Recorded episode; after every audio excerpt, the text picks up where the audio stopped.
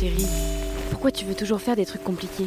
On peut pas faire simple, euh, comme d'habitude Oh, mais tu dis toujours ça quand je te propose d'écouter un entretien de radioparleur. Pourtant, je t'assure, c'est vraiment trop bien. Bon, d'accord. Mais si j'aime pas, on arrête. Hein. Pensez les luttes, retrouvez les entretiens, émissions et conférences de radioparleurs sur une chaîne de podcast dédiée au plaisir de l'esprit. Bonjour à tous et à toutes, j'espère que vous allez bien. Nous voici de retour pour un nouvel épisode de Penser les luttes. Alors avant de démarrer, je vous rappelle que si Radio Parleur peut vous proposer plus de 300 podcasts par an via nos 5 chaînes différentes, auxquelles d'ailleurs vous pouvez vous abonner via votre smartphone, c'est grâce à vous, grâce à vos dons. Alors n'hésitez pas, on a toujours besoin de votre soutien pour des podcasts libres et indépendants. 1 euro, 10 euros, une seule fois ou chaque mois, c'est toujours une source de motivation et d'énergie pour nous, pour les participants et participantes à ce projet pas comme les autres. Allez, cette semaine, on se penche sur un événement bien installé dans le calendrier outre-Atlantique, mais bien plus difficile à organiser et à faire connaître ici en France. Il s'agit du Black History Month. Il vient de se terminer et on en parle toute cette heure dans Penser les luttes, votre podcast pour penser ensemble les mouvements sociaux.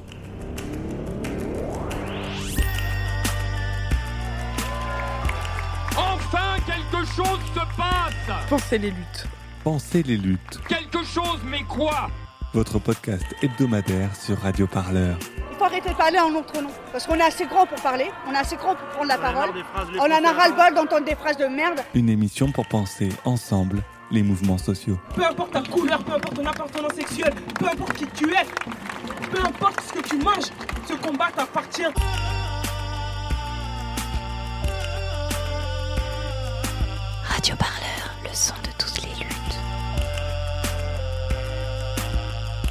Crois pas que ce mouvement il va s'arrêter de sitôt. On se quittera plus jamais, quoi. C'est impossible. Aux États-Unis, il existe depuis 1970. Au Canada, on fêtait cette année sa 30e édition. Et au Royaume-Uni, c'est depuis 1987 que chaque mois de février, des dizaines d'événements sont organisés. En France, par contre, le Black History Month reste un événement encore discret et surtout à la marge, faute de soutien des pouvoirs publics et faute d'une médiatisation suffisante. Dans plusieurs villes, pourtant, des associations se mobilisent pour faire exister une version française de ce mois dédié aux personnes, à l'histoire et surtout aux cultures noires. Et cette année, c'est l'engagement des sportives et sportifs qui était au cœur du mois de l'histoire des Noirs, comme le désignent les Québécois. Et le Québec, justement, nous y sommes, avec comme d'habitude un petit son, histoire d'introduire ce nouvel épisode de Penser les luttes. Le grand public est invité à célébrer la culture noire à travers de nombreuses activités euh, sociales, culturelles dans différents lieux euh, de Montréal. Et c'est donc la 29e édition. Sarah May, bonjour. Bonjour. Vous êtes la porte-parole du euh, mois euh, de l'histoire des Noirs. Pourquoi vous avez accepté d'être porte-parole? Ben, tout d'abord, je fais partie de la communauté, inévitablement.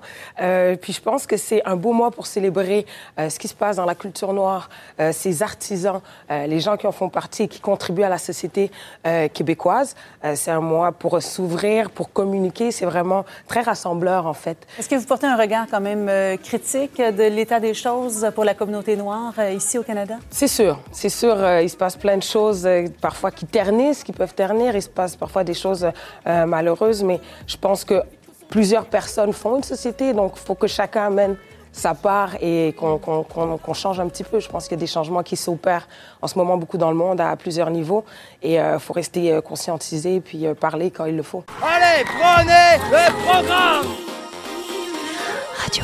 On vient d'entendre la rappeuse Sarah May au micro de Radio-Canada. C'était en février 2020. Elle était alors la porte-parole du mois de l'histoire des Noirs organisé à Montréal. Un entretien qui montre combien l'événement est un incontournable du calendrier culturel outre-Atlantique. On va discuter de la situation très différente ici en France, des obstacles et des initiatives. On va parler aussi de l'engagement des sportives et sportifs noirs pour leur communauté aux États-Unis, mais aussi en France. Et pour cela, j'accueille nos invités. Aya Sissoko, bonjour. Bonjour.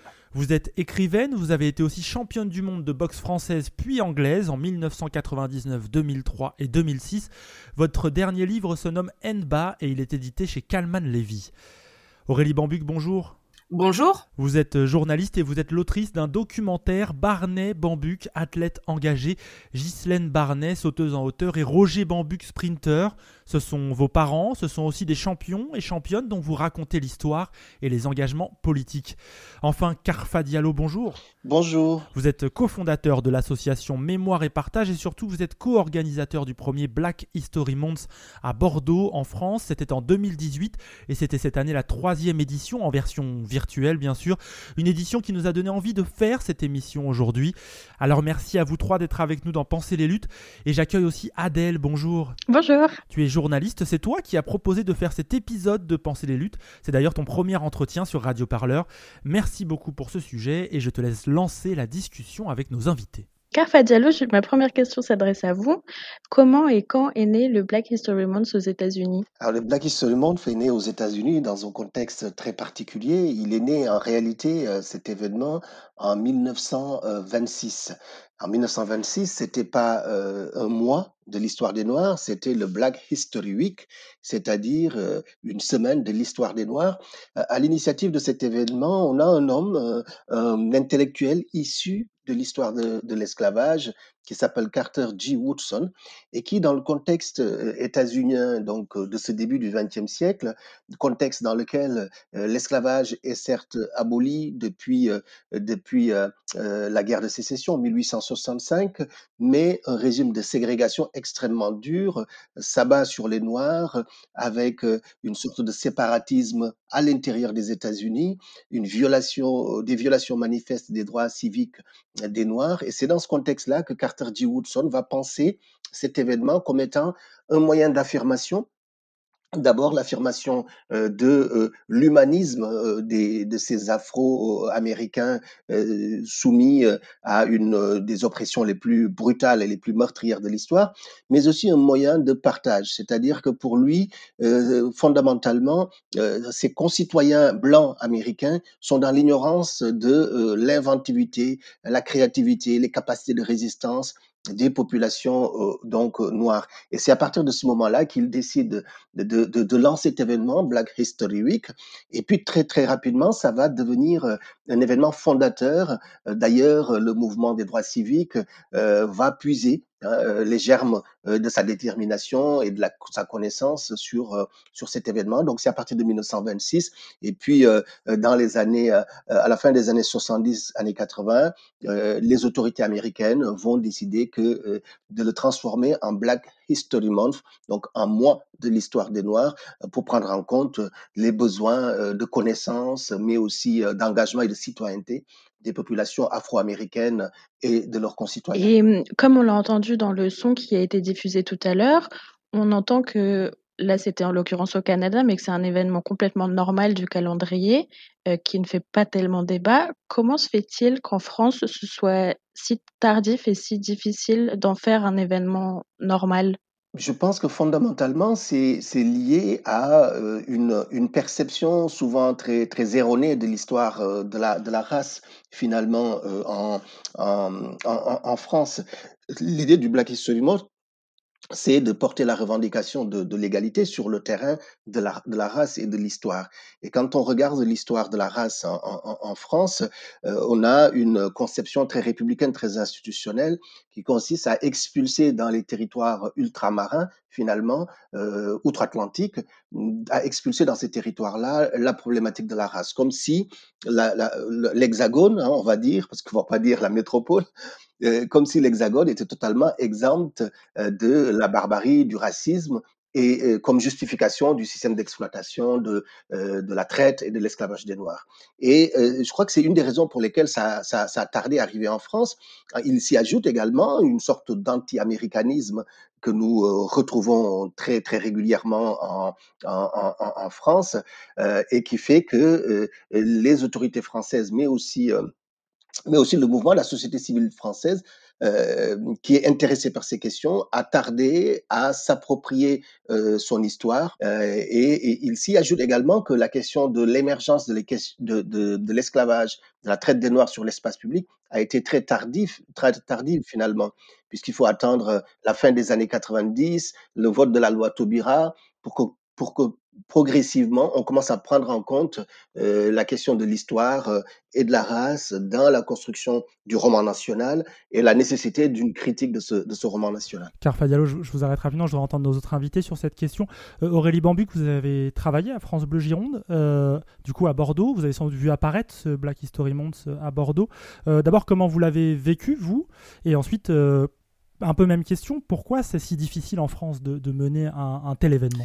Eh bien moi, oui, effectivement, euh, moi je suis euh, installée à Bordeaux depuis euh, six ans. Euh, au début, je ne connaissais rien de, du passé de, de cette ville. Je savais que, qu'elle devait toute sa splendeur contemporaine à, à, Alain Juppé, mais je ne connaissais rien de son passé. Et c'est en découvrant bah, une des, euh, des euh, visites guidées organisées par l'association de, de, de Carfa Diallo que j'ai découvert ce, ce passé négrier, et que par la suite j'ai découvert également ce qu'organisait Mémoires et Partages, dont le, le Black History Month. Ça a été une grande fierté pour moi de le, de, de le découvrir et, et d'y participer. Après, je, je sais pas, j'ai peut-être le sentiment qu'en France, on met du temps à se sentir euh, appartenant à la même euh, à la même histoire. Euh, finalement, noir noir en France, mais entre noir africain et noir antillais, il y a eu un moment où c'était pas la même chose et moi en tant qu'antillaise je l'ai ressenti quand un antillais on le disait d'origine africaine il le prenait mal parce que c'était pas son origine première pour lui, c'est d'abord le, les Antilles. Donc qu'on se batte tous pour euh, euh, défendre la même idée. Euh, enfin déjà que les races n'existent pas, mais mettre en avant ça, cette, cette, cette histoire commune, je pense que ça, ça a été compliqué à un moment et que ça le devient de moins en moins parce qu'on a tous bien conscience et euh, le, le, le, mouvement du Black Lives Matter l'a montré qu'on appartient tous à, à, la même humanité finalement. Il n'y a pas que la, les vies des Noirs qui comptent, c'est les vies des humains qui comptent tout simplement. Mmh, Black Lives Matter, hein, le mouvement aux États-Unis pour les droits des personnes afro-américaines. Adèle, une question pour Aya Sissoko, je crois. Mais, euh, si possible, je vais revenir juste sur le propos euh, d'Aurélie Bambou. Allez-y, et ensuite Adèle. Oui, je voulais, je voulais réagir, c'est-à-dire que quand on parle, enfin, la, question de la race, enfin, la question de la race, il faut, il faut, il faut faire une distinction. On n'est pas là en train de parler de race biologique. On est tous d'accord pour dire que celle-ci n'existe pas.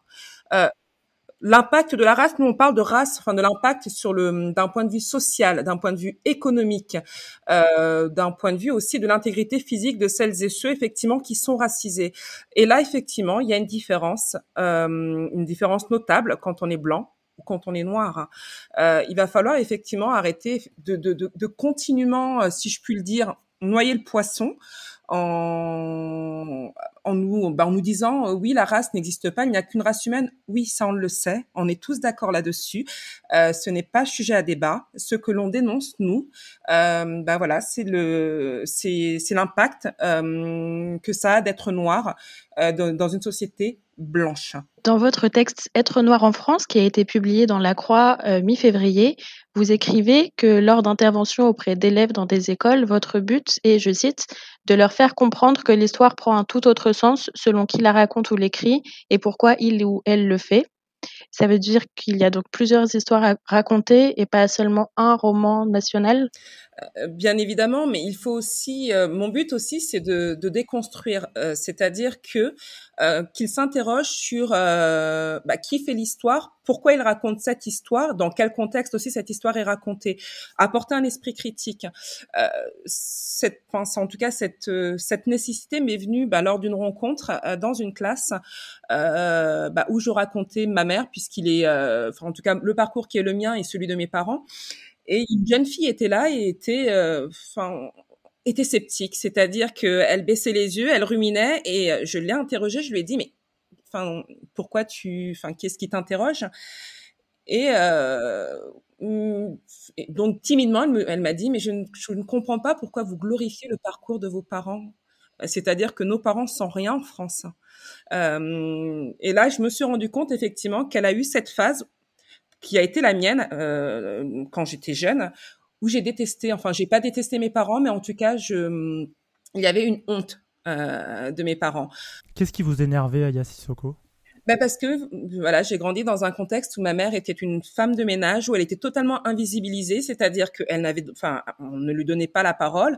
Euh, elle faisait partie bah, des derniers, euh, des derniers, des derniers de cordée, euh, euh donc absolument pas valorisée en France. Et euh, en réponse, bah, je, je, il m'a voilà, il m'a fallu répondre très très rapidement, et c'est vrai que je me m'est venue l'idée justement de faire de, de comparer le parcours de ses parents aux héros grecs. Parce que finalement, c'est ça aussi euh, les parcours de l'immigration.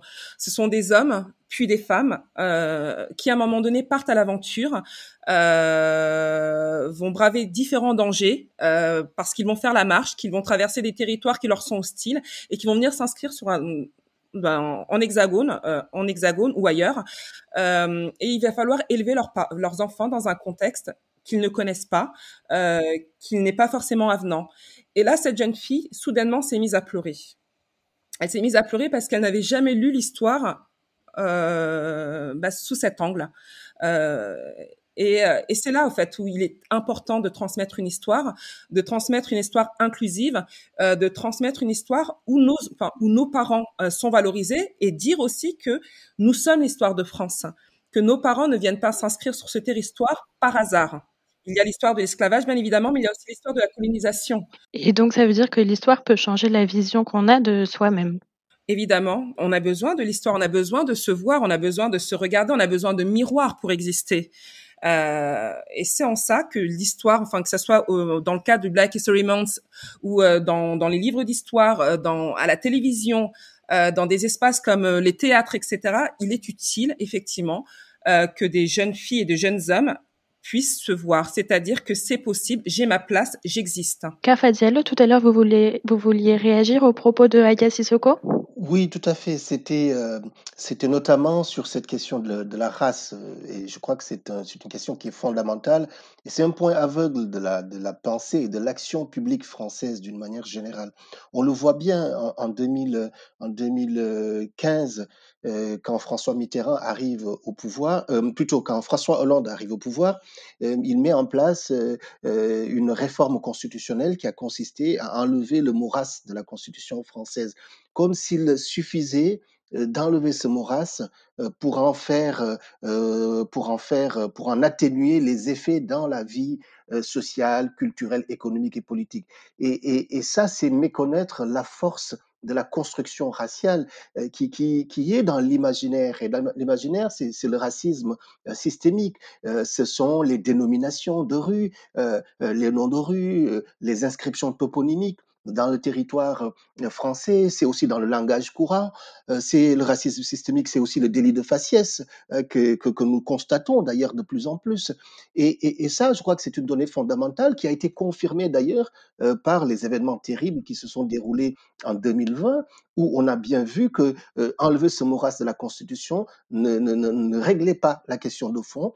La culture n'a pas de n'a pas de pouvoir magique au fond mais euh, elle a un rôle essentiel euh, à, jouer euh, pour refléter la multiculturalité de notre société et faire en sorte que chacun, quelle que soit son origine, puisse s'y retrouver et avoir le sentiment de, ne pas être étranger à ce qui est présenté, à ce qui est donné.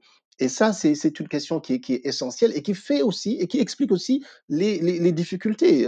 Je peux vous assurer que depuis qu'on a pris en charge cet événement, c'est-à-dire depuis 2018, en réalité cette année c'est notre quatrième édition, euh, le- rien que le fait de garder le nom Black History Month est, euh, euh, finalement un prétexte pour beaucoup pour s'opposer à, cet événement euh, parce que euh, se reproche d'une sorte de mimétisme euh, américain euh, et qui ne prend absolument pas en compte comment cette histoire du racisme s'est inscrite aussi sur le territoire français euh, et notamment par une législation, une réglementation qui a tenait à la couleur de peau. Donc, on a des points aveugles sur lesquels, je crois, euh, cet événement peut participer à, les, à ouvrir les yeux et à permettre de se remobiliser autour, euh, autour du, du, d'un récit national euh, qui respecte l'histoire. Et Aya l'a dit, hein, euh, l'entreprise coloniale, d'une manière générale, elle est passée par euh, la traite des Noirs, par l'esclavage, euh, et le racisme a été euh, euh, l'instrument qui, qui lui permet encore aujourd'hui de, de tenir à distance des populations euh, qui ne demandent qu'à prendre leur place. Adèle, une dernière question, on passera à la suite de l'émission. Oui, Carfa Diallo, pourquoi avoir choisi le thème des athlètes engagés pour cette édition? Alors en réalité, la question du sport est une question qui a souvent été présente, en tout cas dans notre édition à nous, depuis qu'on a commencé en 2018, parce que pour nous, il fallait trouver très simplement euh, des moyens de vulgarisation de cet événement. Euh, et pour vulgariser cet événement, il nous semblait essentiel de passer par des activités qui soient des activités fédératrices, et notamment fédératrices de la jeunesse de la jeunesse française. Et c'est ce qui explique que dès le début, euh, aussi quelque part, parce que euh, aux États-Unis, c'est aussi une réalité, le sport est très très présent dans le Black History Month, mais pour nous, c'était vraiment une façon de pouvoir mobiliser la jeunesse à travers les activités sportives. Et euh, très rapidement, ben, la première édition et la deuxième édition d'ailleurs, on a travaillé sur le, sur le basket en invitant par exemple un, un noir américain qui est l'un des premiers à intégrer le championnat de basket français, c'est Henry Fields, qui a plus de 80, 85 ans, qui est venu, qui a été notre parrain, expliquer aux, jeunes qui pratiquent ces activités-là l'histoire de leur sport, les combats, les sacrifices qu'il a fallu que leurs aînés euh, consentent euh, pour que eux puissent aujourd'hui bénéficier de ces sports. Et c'est ce qui fait que l'année dernière, en 2020, on a travaillé sur la sur la boxe d'ailleurs avec Aya Sissoko que je suis super euh, heureux de retrouver, qui a été notre marraine pour l'édition 2020, euh, qui est une édition très forte aussi, où on a voulu euh, à la fois parler de la réalité avec l'engagement d'athlètes et de, sportifs comme, comme Aya, euh, mais aussi revenir hein, sur des figures comme Mohamed Ali, comme, euh, comme, comme Mbarik Fall, donc Batlin Siki, des figures qui, dans un contexte néocolonial raciste, ont pu briller. Et puis cette année, les rencontres avec, avec Aurélie Bambuc nous ont permis de, de, de, revenir, de rester sur cette thématique-là du sport et de l'engagement. Et bien justement, on va aborder la seconde partie hein, de notre discussion dans cet épisode de Penser les luttes. Et pour ça, je vous propose un retour dans le passé. Nous sommes le 16 octobre 1968. Mexico accueille les JO d'été et au stade olympique, la finale du 200 mètres va commencer. Il part assez lentement. Bambuc, lui, a remonté dès la sortie du virage la moitié de son décalage. Puis c'est Carlos qui débouche en tête dans la ligne droite. Et maintenant, couloir numéro 3, Smith va allonger sa foulée gigantesque. Regardez le passé, regardez cette foulée, regardez-la. Premier Smith, deuxième l'Australien Norman, venu en bolide dans les 50 derniers mètres. Troisième Carlos, record du monde battu, 19-8. Norman 20, Carlos 20, Bambuc cinquième, 25. Les deux Américains monteront sur le podium et là, avec leurs gants noirs, rappelleront que dans leur esprit, ils sont noirs avant d'être américains. Ils diront ne nous prenez pas pour des avaleurs de cacahuètes. Nous sommes des êtres comme tout le monde. Malgré tous les sacrifices, ça valait la peine. S'il fallait recommencer, en connaissance de cause, ça vaudrait toujours la peine. Si ma vie s'était achevée cinq minutes après mon geste, ça aurait valu le coup. Ce n'est pas tant ce que j'ai fait qui compte, c'est la manière dont les gens l'ont perçu. C'est ça le plus important.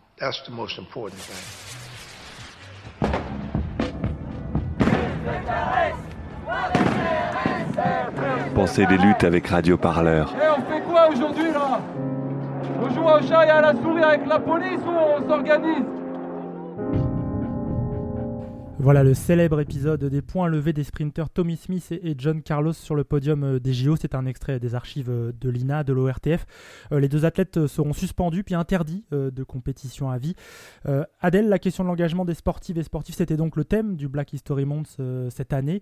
L'association Mémoire et Partage l'organisait, donc Arfa Diallo est le président. Tu souhaitais évoquer cette histoire avec nos invités. Exactement, et d'abord avec vous, Aurélie Bambuc, parce que vos parents ont assisté au point levé de John Carlos et Tommy Smith aux Jeux olympiques de Mexico en 1968.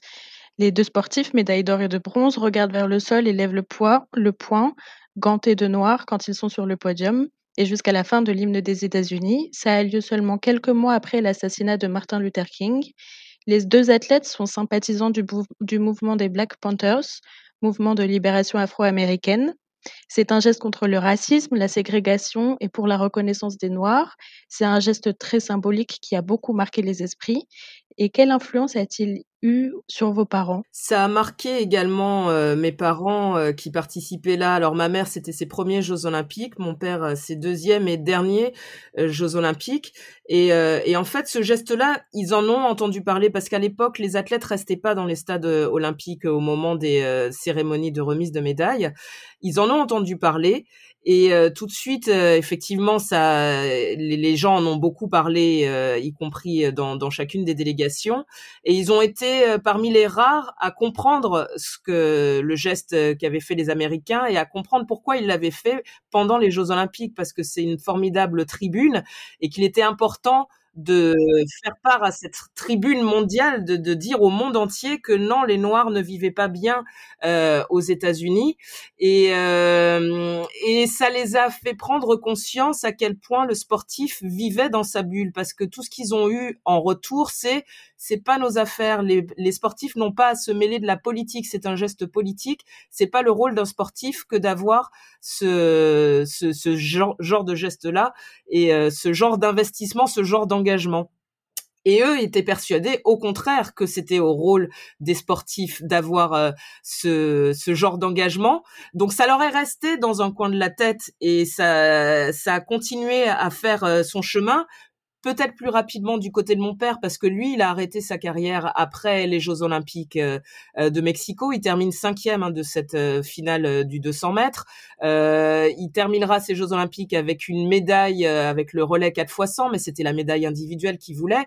Et il avait le sentiment d'être arrivé à, à la fin d'un cycle. Donc, du coup, de se dire, voilà, il se passe des choses en dehors de mon monde sportif et c'est important d'en avoir conscience et c'est important de de, de s'engager euh, et ben ça ça lui est resté euh, jusqu'à la fin puisque après les Jeux Olympiques de Mexico il a cherché à reprendre ses études de médecine euh, qu'il avait euh, qu'il avait commencé euh, euh avant et ensuite ben il a il s'est cherché dans dans dans d'autres domaines dans les domaines commerciaux ça n'a pas trop marché et ensuite, bah, c'est par ses idées, parce qu'il avait conscience également que le sport était un formidable outil éducatif.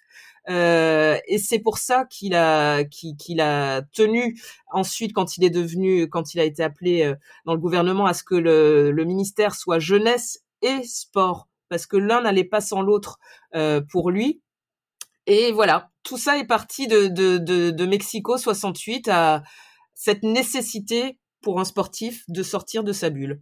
Et pour votre mère? Et pour ma mère, eh bien, elle, c'est sur le terrain éducatif euh, que, que, ça s'est joué. Elle avait de toute façon déjà une euh, sa carrière euh, de, professeur de sport qu'elle suivait en parallèle avec sa carrière sportive. Ce geste-là, elle a aussi très bien compris. Elle a aussi défendu. Euh, ma mère a la spécificité d'avoir participé à d'autres Jeux Olympiques. Euh, alors à Mexico, elle était sauteuse en hauteur et elle a fait Munich quatre ans plus tard où elle était sprinteuse. Et à Munich, il y a eu euh, l'attentat euh, des Palestiniens, des terroristes palestiniens contre la, une partie de la délégation israélienne. Euh, ça s'est passé juste au début de ces Jeux et les Jeux ont continué. Et voilà, elle a eu cette prise de conscience à Mexico que le sportif devait sortir de sa bulle, cette prise de conscience à Munich que les jeux finalement la valeur c'était pas le sport, c'était l'argent. C'est pour ça que les jeux avaient continué malgré un drame et elle est sortie de ça, elle, elle a arrêté sa carrière après Munich et elle a poursuivi son engagement sur le terrain éducatif en devenant professeur euh, euh, de sport. Et pour vous, Aya Sissoko, est-ce que ce geste aux Jeux Olympiques de Mexico vous a marqué? Alors, ben, plusieurs dizaines d'années euh, plus tard, euh, oui, il m'a marqué. De toute façon, il fait partie euh, bah, des annales du sport, olympique. C'est-à-dire que c'est une image effectivement qui qui est symboliquement très très forte, qui marque les esprits et qui, en tout cas, moi, qui m'a poussé à, à, m'intéresser bah, à l'histoire des Noirs aux États-Unis. Mais pour en revenir au militantisme en France, en tout cas de la part des sportifs français, bah, c'est quelque chose de toute façon qui est quasi inexistant. Les sportifs et sportifs français sont biberonnés au euh, ni politique ni religion. Euh, donc, il, s'agit de se référer à l'article 50.2 de la charte olympique qui n'autorise aucune sorte de démonstration ou de propagande politique, religieuse ou raciale dans un lieu, site ou autre emplacement olympique. Euh, et ça, c'est quelque chose que les sportifs et sportives ont parfaitement intégrés, même quand il s'agit effectivement de s'exprimer sur leurs propres droits. Euh, les sportifs français sont, sont biberonnés au euh, ben on attend de moi que je performe et donc je me concentre uniquement sur ma performance euh, comme s'ils n'avaient pas le enfin comme s'ils n'étaient pas citoyens enfin des citoyens et citoyennes à part entière mais bon, j'ai bon espoir avec la nouvelle génération que voilà que les sportifs ne soient pas considérés comme comme seulement des corps laborieux, euh, mais aussi comme des citoyens à part entière. Aurélie Bambuc, rapidement, justement, ça, ça fait écho un peu à votre documentaire où votre mère dit dans le documentaire Je ne suis pas française, mais je suis dans l'équipe de France. C'est une remarque qu'on avait pu lui faire à un moment où euh, il cherchait à médiatiser l'équipe de France et que les journalistes s'étonnaient de voir euh, une, athlète noire en équipe de France et que dans l'équipe de France même, on n'a pas voulu euh, qu'elle aille représenter l'équipe de France en disant pas pas Barnet parce qu'elle n'est pas française et elle elle fait la remarque quand même j'ai un maillot de l'équipe de France et vous pensez que je ne suis pas française donc, euh, donc voilà, mais ce sur quoi je voulais euh, rebondir euh, euh, de ce que disait Aya, c'est que durant ce, ce Black History Month dans l'étape bordelaise, on a eu un athlète qui s'appelle Romain Ménil, qui était un ancien champion de saut à la perche, et qui nous racontait justement comment ça s'était passé en équipe de France en 2008 pour les Jeux Olympiques de Pékin, parce que on peut pas aller en Chine comme ça en se disant on est dans un pays comme un autre qui respecte les droits de l'homme. Ils en avaient sa conscience et effectivement la la, question a, agité l'équipe de France, à savoir bon bah alors qu'est-ce qu'on fait, comment est-ce qu'on affiche le fait qu'on ait conscience qu'on ne soit pas dans un pays euh, qui respecte les droits de l'homme, mais en même temps sans faire de politique? Enfin voilà, euh, ça a été compliqué, euh, nous a-t-il dit, donc ça reste encore euh, compliqué. Et, et, au final, ils ont mis un petit pins pour pour dire qu'il fallait que c'était important de, de, défendre les droits de l'homme. Mais oui, c'est long et effectivement, c'est pas du tout dans la culture française sportive française que de dire que sur le, un terrain sportif, on peut aussi euh, faire passer euh, un message politique. Et il me semble d'ailleurs que Tommy Smith euh, l'année dernière a signé ou co-signé une tribune pour inviter le, Comité international olympique à changer cette règle et à permettre aux athlètes de, pouvoir exprimer ce qu'ils vivent dans la vie. Oui, d'où la nécessité effectivement de, enfin de, comment dire, de, de se battre pour que cette, cette, cet article 50.2 n'existe plus. Euh, c'est-à-dire qu'un sportif est un citoyen et qu'il a le droit, effectivement, dans l'espace, enfin, qui, dans l'espace, enfin, euh, qui est le sien. Enfin, en tout cas, s'il décide dans un espace, enfin, dans un espace euh, que ce soit celui du terrain ou autre, de s'exprimer sur les oppressions qui sont les siennes, eh ben, il a le droit de le faire. Quoi. C'est, ce n'est pas, enfin, je veux dire, le CIO ne devrait pas interférer dans ses choix. C'est, vrai, ce que, ce que vous dites, c'est effectivement encore compliqué parce que en réalité, il y a des mesures de rétorsion et des sanctions extrêmement importantes. Pour les sportifs en carrière, c'est ça que vous dites? Pour les sportifs, oui, oui, pour les sportifs.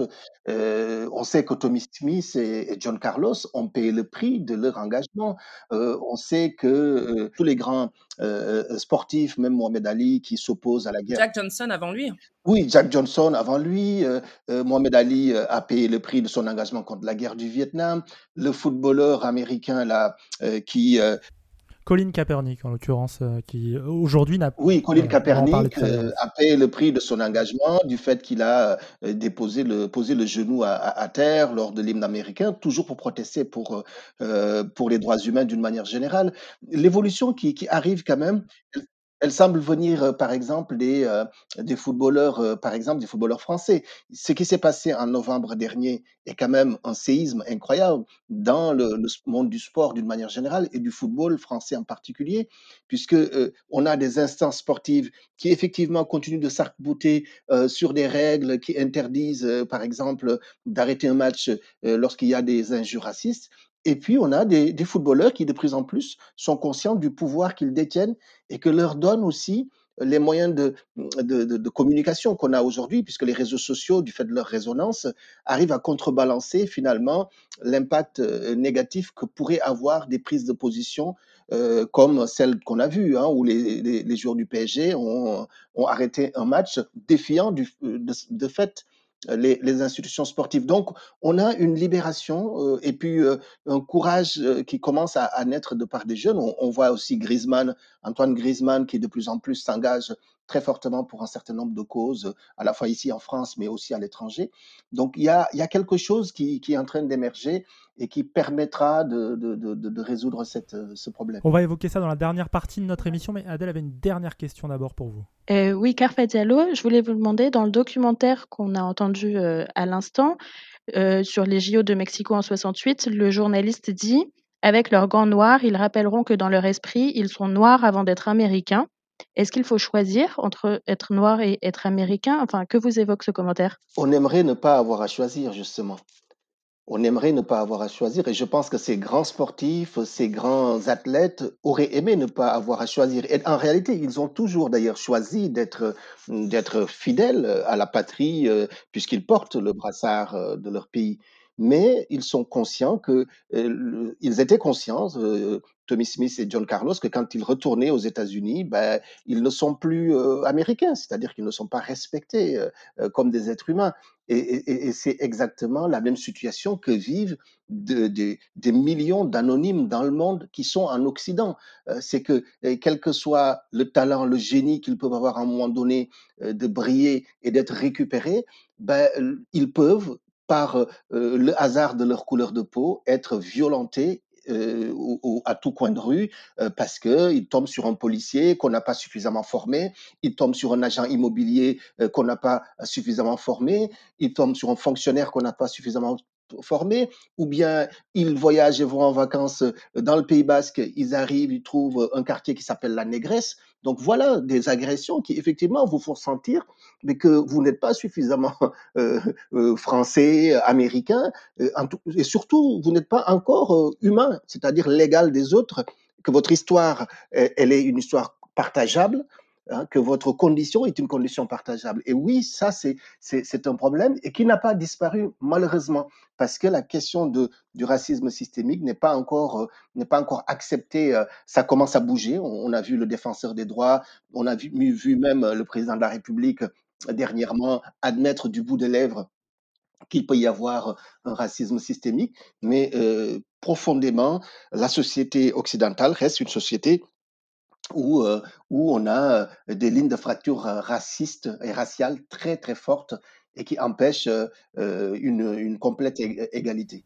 Je précise, dans le quartier La Négresse, c'est à Biarritz. Ayas Soko, très très rapidement, vous vouliez réagir, on passera ensuite à la troisième partie de l'émission. C'est vrai qu'on a toujours tendance, effectivement, quand on parle de, de, racisme systémique ou même de militantisme dans le sport, à, à vouloir comparer enfin le, le, le, le, vécu, le parcours qui est le nôtre avec celui des États-Unis.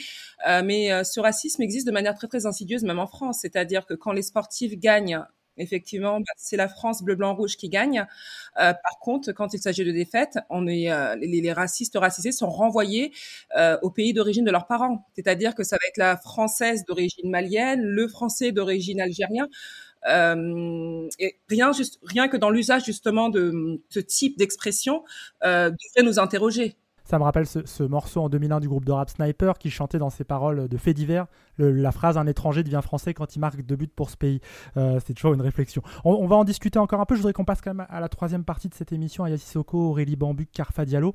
Euh, on a évoqué l'engagement des sportifs professionnels. On est bien rentré, euh, je pense, dans le présent et dans l'engagement actuel, notamment en France. C'est ce qu'on voulait évoquer dans cette troisième partie. on souhaitait revenir en fait pleinement au présent. Euh, depuis la mort de George Floyd euh, étouffé par un policier euh, blanc en mai dernier, les États-Unis connaissent de nombreuses mobilisations pour les droits des personnes afro-américaines. C'est une mobilisation qui a été internationale. Ça a été l'un des mouvements déterminants hein, quand même de 2020, on peut le dire. Et parmi ces mouvements, il y a eu celui des basketteurs et basketteuses de la NBA et de la WNBA aussi. Un mouvement qui s'est déroulé au mois d'août dernier en pleine playoff NBA. C'est le tournoi final de la Ligue américaine. On écoute ça. Pas de maillot vert à la tête de serre, mais beaucoup de t-shirts noirs. Les joueurs de la NBA de Milwaukee refusent d'affronter leurs adversaires d'Orlando. Dans notre état d'origine, nous avons vu la vidéo horrible de Jacob Blake abattu dans le dos sept fois par un policier. Malgré le plaidoyer pour le changement, il n'y a eu aucune action. Donc aujourd'hui, nous ne pouvons pas nous concentrer sur le basketball. Dans la foulée de la décision des Bucks, les trois matchs éliminatoires de mercredi soir sont reportés, donnant ainsi le coup d'envoi à un boycott inédit. Toronto et Boston songent à ne pas jouer ce soir. Ils veulent faire partie de la solution. Ils veulent aider. Ils veulent la justice. Genou à terre, t-shirt au nom de Jacob Blake, sept balles dessinées dans le dos. Le basket féminin se joint au mouvement. Les Washington Mystics en tête. Nous ne sommes pas que des basketteuses. Et si vous pensez que nous ne sommes que cela, ne nous regardez pas. Vous regardez le mauvais sport parce que nous sommes bien plus que ça. Même solidarité à la télévision.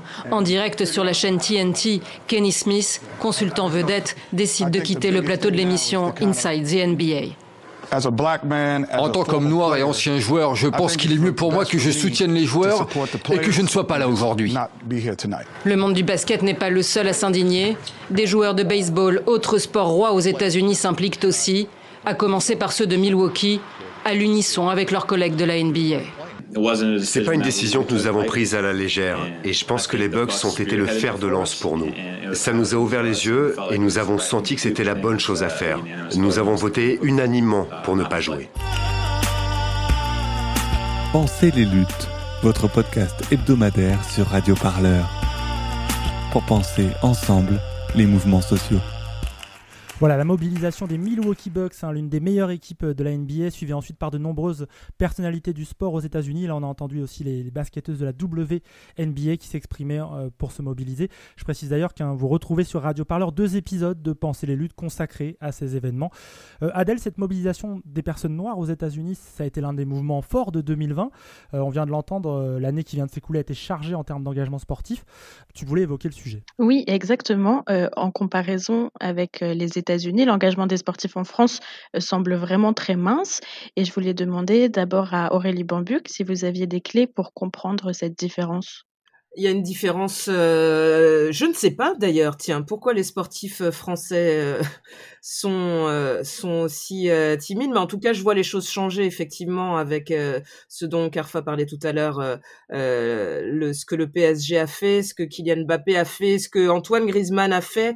Enfin, ça commence, oui, à bouger et peut-être qu'il fallait qu'ils aient conscience qu'ils sont ils, euh, qu'ils, doivent sortir de leur bulle tout simplement. Soko sur ce sujet peut-être? Ben, enfin, moi il y a deux il y a deux éléments majeurs qui expliquent euh, enfin l'immobilisme enfin l'immobilisme ou euh, la timidité des sportifs français et françaises. Donc c'est d'une part ben, cet article 50.2 avec des, des, des, athlètes qui ont été biberonnés au, au ni religion ni politique, euh, mais il y a aussi la précarité des sportifs et des sportifs français. Euh, il ne faut surtout pas oublier que lors de la dernière Olympiade, euh, sur les, la, moitié des 450 athlètes français euh, qui y ont participé euh, vivaient sous le seuil de pauvreté, donc qui est fixé à 987 euros par mois. Euh, aussi parce que les carrières de sportifs et sportifs sont, euh, sont très courtes et que les places sont chères. donc on ne veut pas passer pour bah pour le, le, le sportif militant, le sportif grande gueule, et on se tait et on, on prend sur soi. Parce que ce sportif-là, on, va le mettre de côté dans les instances, peut-être des sponsors vont, vont le quitter Bien évidemment.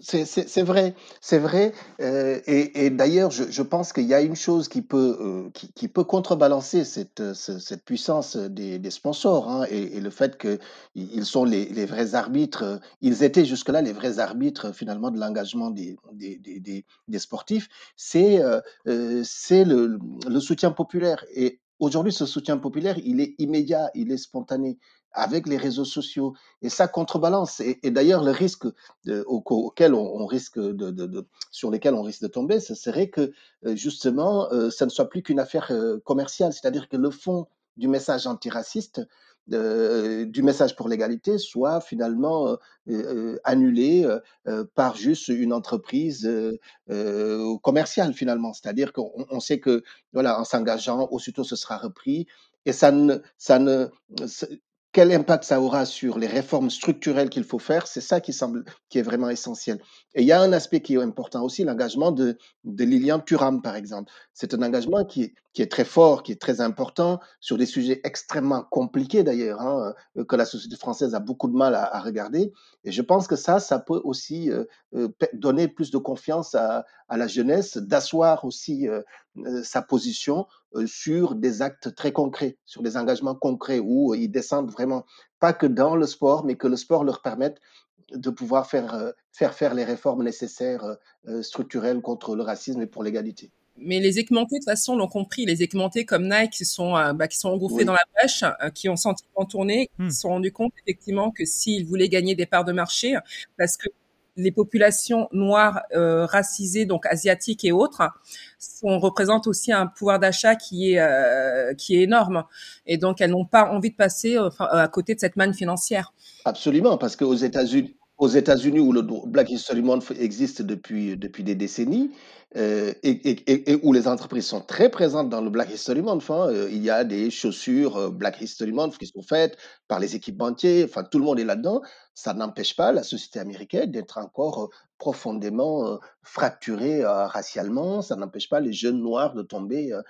voilà, donc les réformes structurelles, c'est ça qui va changer la, la, situation profondément. Oui, d'ailleurs, Colin Kaepernick, ce joueur professionnel de football américain qui ne retrouve plus de club depuis 2016 et qu'il s'est engagé en faveur du mouvement Black Lives Matter, travaille en, collaboration avec Nike.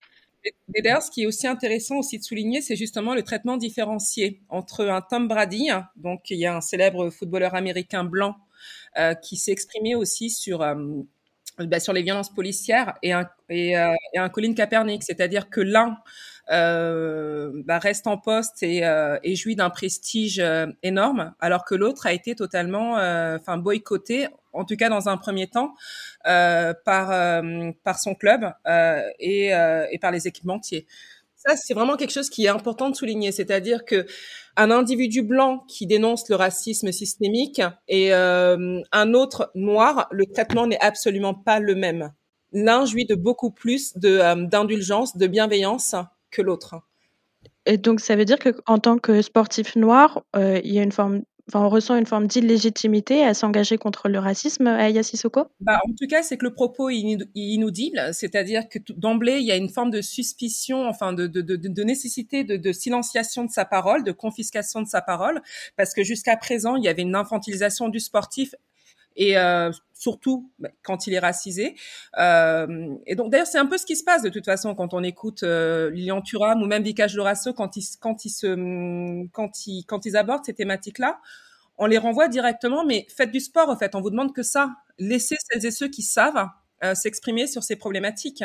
Alors que, soyons honnêtes, euh, qui mieux euh, que celles et ceux qui subissent le racisme structurel au quotidien sont à même de l'exprimer? Vicage Dorasso, rapidement, un joueur de l'équipe de France euh, d'origine indienne euh, et qui maintenant s'est engagé en politique. Adèle, une question.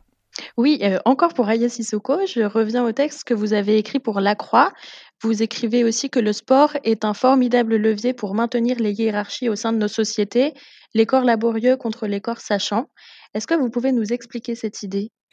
Bah, c'est j'ai pratiqué enfin j'ai pratiqué enfin la boxe que ce soit en savate ou en, ou en anglaise pendant quasiment 20 ans même un peu plus. Et, c'est vrai que les hiérarchies sont toujours les mêmes, hein. c'est-à-dire que celles et ceux qui dirigent euh, donc sont très très très très très majoritairement des hommes blancs, alors que sur les terrains, euh, bah, ce sont surtout des classes populaires qui qui pratiquent les sports et plus particulièrement, euh, enfin des, des, des individus racisés. Et là, on se dit mais comment cela se fait-il euh, que euh, les, les, enfin, les dirigeants, enfin en tout cas celles et ceux qui dirigent, euh, comment dire, qu'il n'y ait pas une représentation beaucoup plus franche euh, bah, des populations, enfin qui euh, qui font le sport au sein des fédérations. Au, sein des classes dirigeantes. Et c'est en ça où je dis qu'effectivement, le, euh, le sport est à l'image aussi de, de, notre société finalement. Le, le sport n'échappe absolument pas au, euh, au levier entre, entre, guillemets de pouvoir euh, qui existe au sein de nos sociétés. Et vous disiez tout à l'heure que vous aviez l'espoir que ça change, ou en tout cas par rapport à l'engagement des sportifs, que les cho choses évoluaient lentement. Ben bien évidemment, bien évidemment, et bien évidemment que quand on tient ce genre de discours, on le fait pas de gaieté de cœur. Bien évidemment qu'on est, on a aucunement, enfin l'envie, enfin d'un quelconque séparatisme euh, quand on prend, euh, quand on prend, euh, quand on aborde les questions de racisme structurel. On a juste envie effectivement de plus d'équité euh, au sein, au sein de, de cette société, d'une communauté, d'une communauté de, de, destin qui soit, qui, qui, offre la même chance pour tous, euh, et peu importe justement, enfin nos origines et, et autres. mais pour, enfin pour aboutir à cela ou en tout cas pour pour tendre à cela, il va falloir mettre des mots sur bah, sur les mots qui traversent qui traversent la société pour pouvoir corriger justement ces, ces biais, ces manquements. Euh, et euh, voilà, inventer un, un, véritable, finalement, un véritable universalisme. Oui, je voulais juste ajouter que c'était la preuve que le sport est à l'image de la société, en fait. Toutes les, inégalités qu'on retrouve euh, dans la société, on les retrouve dans le sport. Ironiquement, mon père a été ministre, donc il a occupé un poste à responsabilité au sein du gouvernement, mais je suis pas sûre enfin, je sais pas, entre sa couleur et son nom, euh, ce qui a joué, on le mettait en avant à chaque fois entre premier ministre noir d'un gouvernement et premier euh, ancien champion d'un gouvernement. Euh, Est-ce que l'un a effacé l'autre? Euh, J'ai le sentiment que le champion a réussi à effacer euh, l'homme noir, mais quand bien même, il avait quand même des réflexions liées à, à sa couleur.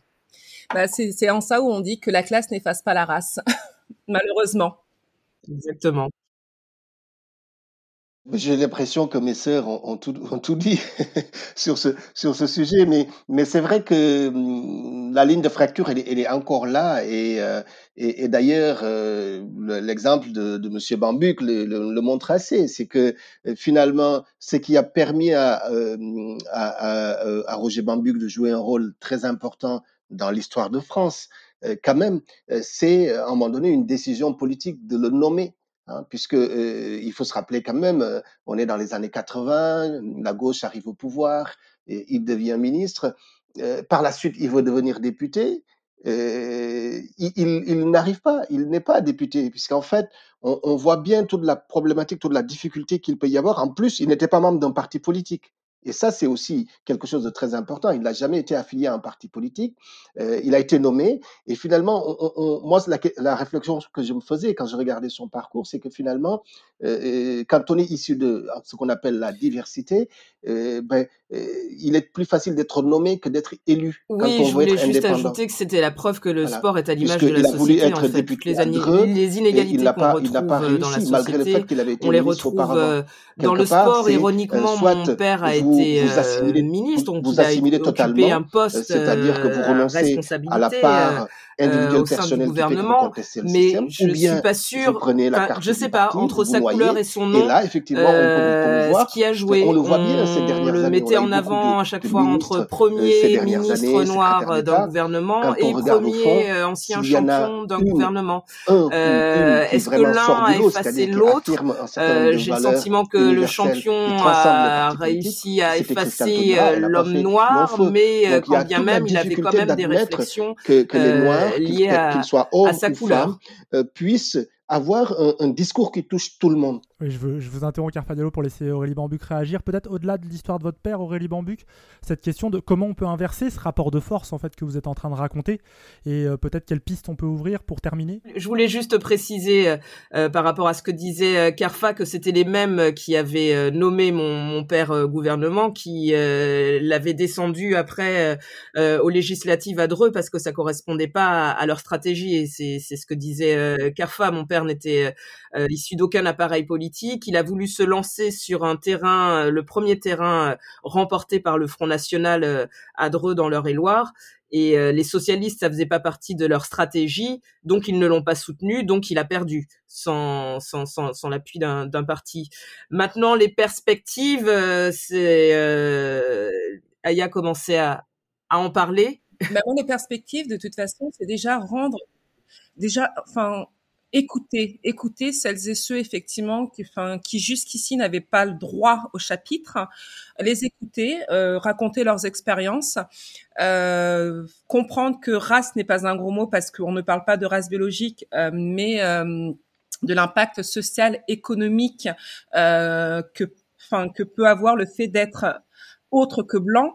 Euh, et surtout ouvrir le champ des possibles, c'est-à-dire il faut euh, que les jeunes filles, les jeunes hommes voient des hommes euh, et femmes euh, bah, racisés au poste de pouvoir, euh, à la tête des entreprises, quand ils allument leur télé, quand ils ouvrent leur livre d'histoire, euh, parce que ils font partie intégrante de l'histoire de France, ils font partie intégrante de la construction euh, de la France, euh, celle d'aujourd'hui et celle de demain.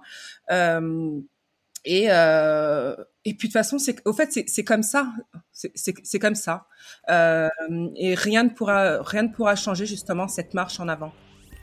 Eh bien, je pense que c'est sur ces mots qu'on va déjà devoir refermer ce nouvel épisode euh, de Penser les luttes, votre podcast dédié euh, aux luttes sociales. Euh, je prends le temps de remercier nos invités pour cette discussion que moi j'ai trouvée passionnante. Merci à vous trois. Aya Sissoko, vous êtes écrivaine, championne de boxe. votre dernier roman se nomme Enba, j'espère que je le prononce bien. C'est un mot qui veut dire ma mère en bambara. Qui le roman est disponible chez Kalman Levy. C'est un superbe hommage à, l'histoire de votre mère du Mali à son arrivée en France au milieu des années 70. Une femme noire d'Afrique de l'Ouest au travers de la figure de ma mère. Aurélie Bambuc, vous êtes vous journaliste. Le documentaire sur vos parents se nomme euh, Barney Bambuc, athlète engagé. Est-ce qu'on peut encore le voir quelque part? Alors euh, là, non, on pourra plus le voir sur la revue Far, West. Euh, j'espère de tout cœur que les Jeux de Tokyo auront bien lieu. Ça permettra une nouvelle visibilité peut-être au mois de juin sur France 3 Nouvelle-Aquitaine. Eh ben, on serait heureux s'il ressort de, le relayer car on a eu la chance de le voir et c'était très très intéressant. Enfin, Carfa Diallo, vous êtes président de l'association Mémoire et Partage située à Bordeaux, organisateur notamment du Black History Month en France. vous allez me dire si vous le faites encore, mais je signale que vous organisez aussi des visites guidées du Bordeaux Nègre. J'espère qu'on pourra bientôt vous suivre dans les rues de la ville. Je ne sais pas si ça se fait encore. Oui, avec grand plaisir. Elle continue. Et en fait, je ne suis pas le président, je ne suis plus le président, je suis fondateur et, directeur. Et euh, l'association est basée aussi euh, à La Rochelle, au Havre et maintenant à Bayonne où d'ailleurs des visites guidées existent euh, également. Merci de votre invitation. Merci beaucoup. Je remercie aussi Adèle hein, pour avoir proposé cette émission et réalisé cet entretien sur Radio Parleur. Merci à toi. Euh, merci. dans des conditions pas faciles avec ta connexion. Oui, merci Adèle. Euh, avant de vous quitter, je vous rappelle que vous pouvez soutenir Radio Parleur via un don. Rendez-vous sur radioparleur.net. L'onglet, c'est simplement nous soutenir. Ça prend quelques secondes. C'est indispensable à une presse libre et indépendante. Vous avez vu, avec les conditions actuelles, il ne faut pas hésiter à soutenir des médias libres.